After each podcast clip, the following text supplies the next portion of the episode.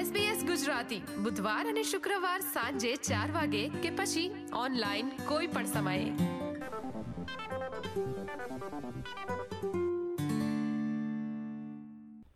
Corona વાયરસના કારણે છેલ્લા કેટલાક મહિનામાં નોકરી કરવાની પદ્ધતિમાં ફેરફાર આવ્યા છે અને મોટાભાગના લોકો વર્ક ફ્રોમ હોમ એટલે કે ઘરેથી જ નોકરી કરી રહ્યા છે.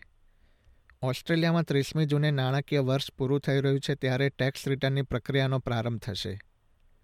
કોરોના વાયરસના કારણે ટેક્સ રિટર્નની પ્રક્રિયામાં શું ચેન્જ આવ્યા અને અન્ય કયા લાભ મેળવી શકાય તે વિશે વાત કરવા માટે આપણી સાથે જોડાયા છે accountant Nayanbhai Patel. Nayanbhai, welcome to SBS Gujarati once again thank you Vatsalbhai, સૌપ્રથમ તો આપ આપનું અને આપના એસબીએસ ગુજરાતી શ્રોતાગણ દરેક લોકો આ કોવિડ મહામારીના સમયમાં આ બધા ખૂબ, આપની બધાની તબિયત ખૂબ સારી હશે એવી આશા રાખું છું. નયનભાઈ કોરોના વાયરસના કારણે ટેક્સ રિટર્નની પ્રક્રિયામાં ગયા વર્ષ કરતાં આ વખતે શું ફેરફાર થયા છે તે અંગે જણાવશો? બહુ સારો ક્વેશ્ચન છે. વત્સલભાઈ, જ્યારે આપણે બધા જાણીએ છીએ કે કોવિડ નાઇન્ટીનના મહામારીના સમયમાં અત્યારે સોશિયલ ડિસ્ટન્સને ધ્યાનમાં રાખીને આપણા ઘણા ટેક્સ પેયર્સ અત્યારે વર્ક ફ્રોમ હોમ કરી રહ્યા છે. જે યુઝ્યુઅલી પહેલા પોતાના વર્કપ્લેસ ઉપર જ કામ કરતા હતા. પણ આ વખતે એમ્પ્લોયર દ્વારા પણ એમને અલાઉડ કરે છે. જેથી કરીને ઘણા બધા આપણા ટેક્સ પેયર મિત્રો અત્યારે ઘરેથી કામ કરી રહ્યા છે. તો that is the major change કે how people can claim the expenses while they are working from home તો એક એ બહુ મોટો ચેન્જ આ વખતે ટેક્સ રિટર્નમાં દરેક લોકોના ધ્યાનમાં આવશે. તો નયનભાઈ જેમ મોટાભાગના લોકો ઘરેથી કાર્ય કરી રહ્યા છે, તો તેઓ ટેક્સ રિટર્ન કેવી રીતે ક્લેમ કરી શકશે? હા, વત્સલભાઈ.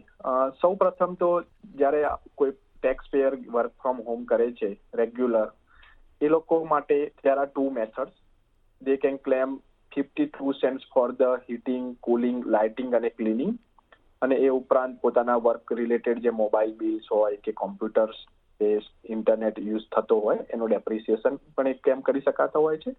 એ ઉપરાંત વર્ક રિલેટેડ અને સેકન્ડ મેથડમાં જ્યારે તમે કોઈ એક્સ રિયલ એક્ચ્યુઅલ એક્સપેન્સીસના આધારે તમે એને પણ કેલ્ક્યુલેટ કરીને તમે એને ક્લેમ કરી શકો છો. પણ જ્યારે અત્યારે ઘણા બધા લોકોનું વર્ક ફ્રોમ હોમ વધી ગયું છે after first of March twenty twenty ATO ATO introduce the simplified method જેની અંદર દરેક ટેક્સ પેયર એટી સેન્ટ્સ પર અવર ક્લેમ કરી શકશે for including all the expenses એમને કોઈ પણ એક્સપેન્સીસ જેમ કે મોબાઈલ ઇન્ટરનેટ હીટિંગ લાઇટિંગ એને સેપરેટ કાઉન્ટ કરવાની જરૂર નથી.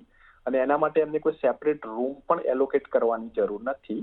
દરેક એક્સપેન્સીસ માટે they need to just maintain the record કે કેટલા અવર્સ ઘરેથી કામ કરે છે. As long as reasonable work ઘરેથી કરતા હોય, એવા કેસની અંદર તમે એટી સેન્ટ્સ પર અવર ક્લેમ કરી શકશો after first of March to thirty of June at this stage પણ તમે ખાલી ફક્ત ઇન્ટર મોબાઈલની અંદર ઈમેલ ચેક કરતા હોય occasionally that you can consider as a work from home તમે સબસ્ટેન્શિયલ કામ કરતા હોય, ત્યારે તમે આ સિમ્પ્લિફાઈડ મેથડ તમે યુઝ કરી શકો છો.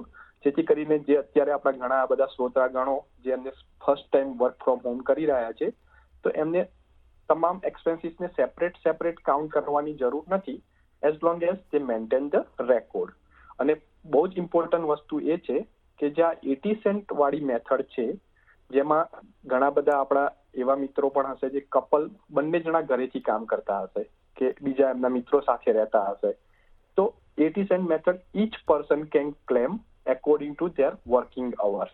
દરેક જણા ઘરમાં એક જ એન્વાયરમેન્ટમાં સાથે કામ કરતા હોય, એક જ હીટિંગ કુલિંગ વાપરતા હોય, છતાં પણ દરેક જણા પોતાના અવર્સને ધ્યાનમાં રાખીને એટી સેન્ટ્સ પર અવર ક્લેમ કરી શકશે. નયનભાઈ આ ઉપરાંત અન્ય કયા એક્સપેન્સ ક્લેમ કરી શકાશે?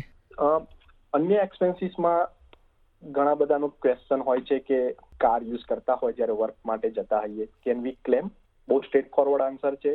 જ્યારે તમે ઘરેથી ટ્રેન સ્ટેશન પર જવા માટે કે ઘરેથી વર્ક પર જતા માટે તમે જો કાર યુઝ કરતા હોય, તો તમે એ કાર તમે ક્લેમ ન કરી શકો.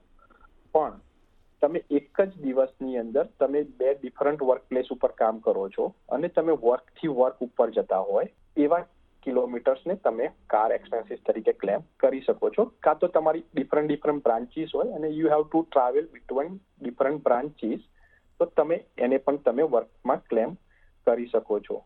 ઘણા બધા લોકોને એવો પણ ક્વેશ્ચન હોય છે કે કાર યુઝ કરી શકીએ વર્ક માટે, તો એનું લાયસન્સ ક્લેમ કરી શકીએ? ના. તમે લાયસન્સ ક્લેમ ન કરી શકો. એ ઉપરાંત ઘણી બધા લોકોને ફાઇન પણ આવ્યા હોય છે. ઓવર સ્પીડિંગના કે એવા કોઈ પાર્કિંગના ધોઝ ટાઈપ ઓફ ફાઇન્સ પણ you can claim as a car expensive બીજા અન્ય કયા લાયસન્સ અને મેડિકલ એક્ઝામિનેશન્સ ક્લેમ કરી શકાય? જેમ કે આપણે વાત થઈ કે પર્સનલ ડ્રાઇવિંગ લાયસન્સ તમે ક્લેમ ન કરી શકો પણ ઘણા ટેક્સ પેયર જે પોતે ટ્રક ચલાવતા હોય કે પછી એ ફોરક્લિપ ડ્રાઈવ કરતા હોય વર્ક પ્લેસ ઉપર. અને કે કાં તો ઘણા મિત્રો આપણા એવા પણ છે જે ગેમ્બલિંગ ઇન્ડસ્ટ્રીમાં કામ કરતા હોય. તો એવા વ્યક્તિઓ જે સ્પેન્ડ લાયસન્સ માટે સ્પેન્ડ મની કરે છે અને જો એમના એમ્પ્લોયર દ્વારા રીએમ્બર્સ કરવામાં ન આવ્યા હોય, તો તમે એ લાયસન્સને તમે ક્લેમ કરી શકો. એ ઉપરાંત જ્યારે આપણા ઘણા મિત્રો જે ચાઇલ્ડ કેરમાં કે એજ કેરમાં કામ કરતા હોય એના માટે એમને પોલીસ ચેક કરાવવું પડતું હોય કે પછી ચિલ્ડ્રન ચેક કરાવવું પડતું હોય. તો those type of expenses you can claim as a expenses Nayanbhai આ ઉપરાંત હાલમાં હેન્ડ સેનિટાઈઝર્સ અને માસ્ક કે જે ઓફિસ દ્વારા આપવામાં ન આવ્યા હોય તો તેને ટેક્સ રિટર્ન કરતી વખતે પ્રોટેક્ટિવ ક્લોથિંગ અંતર્ગત ક્લેમ કરી શકાય? હા વત્સલભાઈ આ ખૂબ જ સારો ક્વેશ્ચન છે. આપણા ઘણા ટેક્સ મિત્રો અત્યારે ચાઇલ્ડ કેર કે નર્સિંગ ઇન્ડસ્ટ્રી કાં તો પછી કસ્ટમર સર્વિસની અંદર કામ કરતા હશે. જેમને પોતાના, પોતાની સેફટી પણ બહુ જ ઇમ્પોર્ટન્ટ છે. તો એ કેસની અંદર જે પોતે હેન્ડ સેનિટાઈઝર કે બ્રિજિંગ માસ્કની જરૂર પડતી હોય અને વર્કપ્લેસ દ્વારા કદાચ પ્રોવાઈડ કરવામાં ન આવતા હોય, તો એ એક્સપેન્સીસને તમે પ્રોટેક્ટિવ ક્લોથિંગ્સની અંતર્ગત તમે હેન્ડ સેનિટાઈઝર બ્રિધિંગ માસ્ક કે પછી તમે સનગ્લાસ કે સન હેટ જરૂર પડતી હોય તો આવા તમામ ખર્ચને તમે પ્રોટેક્ટિવ ક્લોથિંગ્સની અંદર તમે ક્લેમ કરી શકો છો. પણ ધ્યાનમાં રાખવાની વસ્તુ એ પણ છે, જ્યારે તમે કોઈ યુનિફોર્મ જે તમારો લોગો ના હોય કે અન્ય પ્લેન યુનિફોર્મ બ્લેક પેન્ટ અને વ્હાઇટ શર્ટ એવું હોય, તો તમે એ ક્લેમ ના કરી શકો. પણ તમારો યોગ્ય યુનિફોર્મ હોય, જે તમે ડિસ્ટિંગ્વિશ કરી શકો કે આ વર્ક માટેનો છે, જેના પર યોગ્ય લોગો હોય, તો તમે એવા યુનિફોર્મ્સને ને એના લોન્ડ્રી એક્સપેન્સીસને પણ તમે ક્લેમ કરી શકો છો. તો નંદભાઈ, અન્ય બીજા કોઈ એક્સપેન્સીસ જે આપણે ધ્યાનમાં રાખવા જોઈએ? હા, વત્સલભાઈ. ખાસ તો ઘણા બધી વખતે જ્યારે આપણે યુનિયન ફીસ પે કરતા હોય, જે તમારા સેલરીમાંથી ડિડક્ટ થતી હોય છે, તો ઘણી વખતે આપણે ધ્યાન નથી હોતું અને વી ફોરગેટ ટુ ક્લેમ તો ખાસ યુનિયન ફીસ તમે ક્લેમ કરી શકો. કે આપણા ઘણા મિત્રો જે પોતેને રજીસ્ટ્રેશન ફીસ કે જેઓ નર્સિંગમાં કે ડોક્ટર્સ કે પછી અન્ય કોઈ જગ્યા પર જેમને રજીસ્ટ્રેશન ફી પે કરવાની થતી હોય, તો એવા રજીસ્ટ્રેશન એક્સપેન્સીસ પણ તમે ક્લેમ કરી શકો છો. એ ઉપરાંત આપણા ઘણા મિત્રો જે સેલ્ફ એજ્યુકેશન લેતા હોય છે, આ એક ખાસ વસ્તુ ધ્યાનમાં રાખવા જેવી છે. જ્યારે તમે સેલ્ફ એજ્યુકેશન ક્લેમ કરવા માંગતા હોય, ત્યારે you have to be make sure કે તમે તમારા ફિલ્ડની અંદર કોઈ પ્રમોશન માટે કે સ્કિલ ઇમ્પ્રુવમેન્ટ માટે તમે કોઈ એજ્યુકેશન લેતા હોય, તો એના માટે જે કોર્સ ફીસ હોય કે બુક્સ કે ટ્રાવેલ્સ એને તમે ક્લેમ કરી શકો છો. ના કે તમારે કોઈ ફિલ્ડ ચેન્જ કરવા માટે કે તમારે કોઈ જોબ લેવા માટે તમે કોઈ એજ્યુકેશન લેતા હોય, તો એ સેલ્ફ એજ્યુકેશનને તમે ક્લેમ ન કરી શકો. અને ખાસ તમારે આના માટે કોઈ કન્ફ્યુઝન હોય, તો મેક શ્યોર તમે એટીઓની વેબસાઇટ ઉપર આનો બહુ સરસ એક્સપ્લેનેશન આપવામાં આવેલું છે. તો સેલ્ફ એજ્યુકેશન વિશે before claiming any expenses in the self education must visit the ATO dot GOV dot AU Nayanbhai, આ ઉપરાંત અન્ય કોઈ નિયમો ધ્યાનમાં રાખવા જરૂરી હોય તો તે અંગે જણાવશો? હા, વત્સલભાઈ. સૌ પ્રથમ તો જ્યારે આ એક્સપેન્સીસ વિશે વાત થઈ ઘણા બધા એક્સપેન્સીસ તમારે પોતાના જોબના આધારે પણ તમે ચેક કરી શકો છો. પણ કોઈ પણ એક્સપેન્સીસ ક્લેમ કરતા પહેલા થ્રી ગોલ્ડન રૂલ્સ બધા શ્રોતાગણોએ ધ્યાનમાં રાખવા બહુ જરૂરી છે. જેમાં પ્રથમ રૂલ્સ છે કે ટેક્સ પેયરે જે પણ એક્સપેન્સીસ કે ડિડક્શન ક્લેમ કરવા માંગતા હોય, એના માટેના મની પોતે સ્પેન્ડ કરેલા હોવા જોઈએ. અને એને એના એમ્પ્લોયર દ્વારા રીએમ્બર્સ કરેલા ન હોવા જોઈએ. સેકન્ડ કોઈ પણ ડિડક્શન જે તમે ક્લેમ કરવા માંગો છો, એ ડાયરેક્ટલી રિલેટેડ ટુ તમારા ઇન્કમની સામે ઇન્કમ અર્નિંગની સામે કાં તો તમારા જોબની સાથે રિલેટેડ હોવા જોઈએ.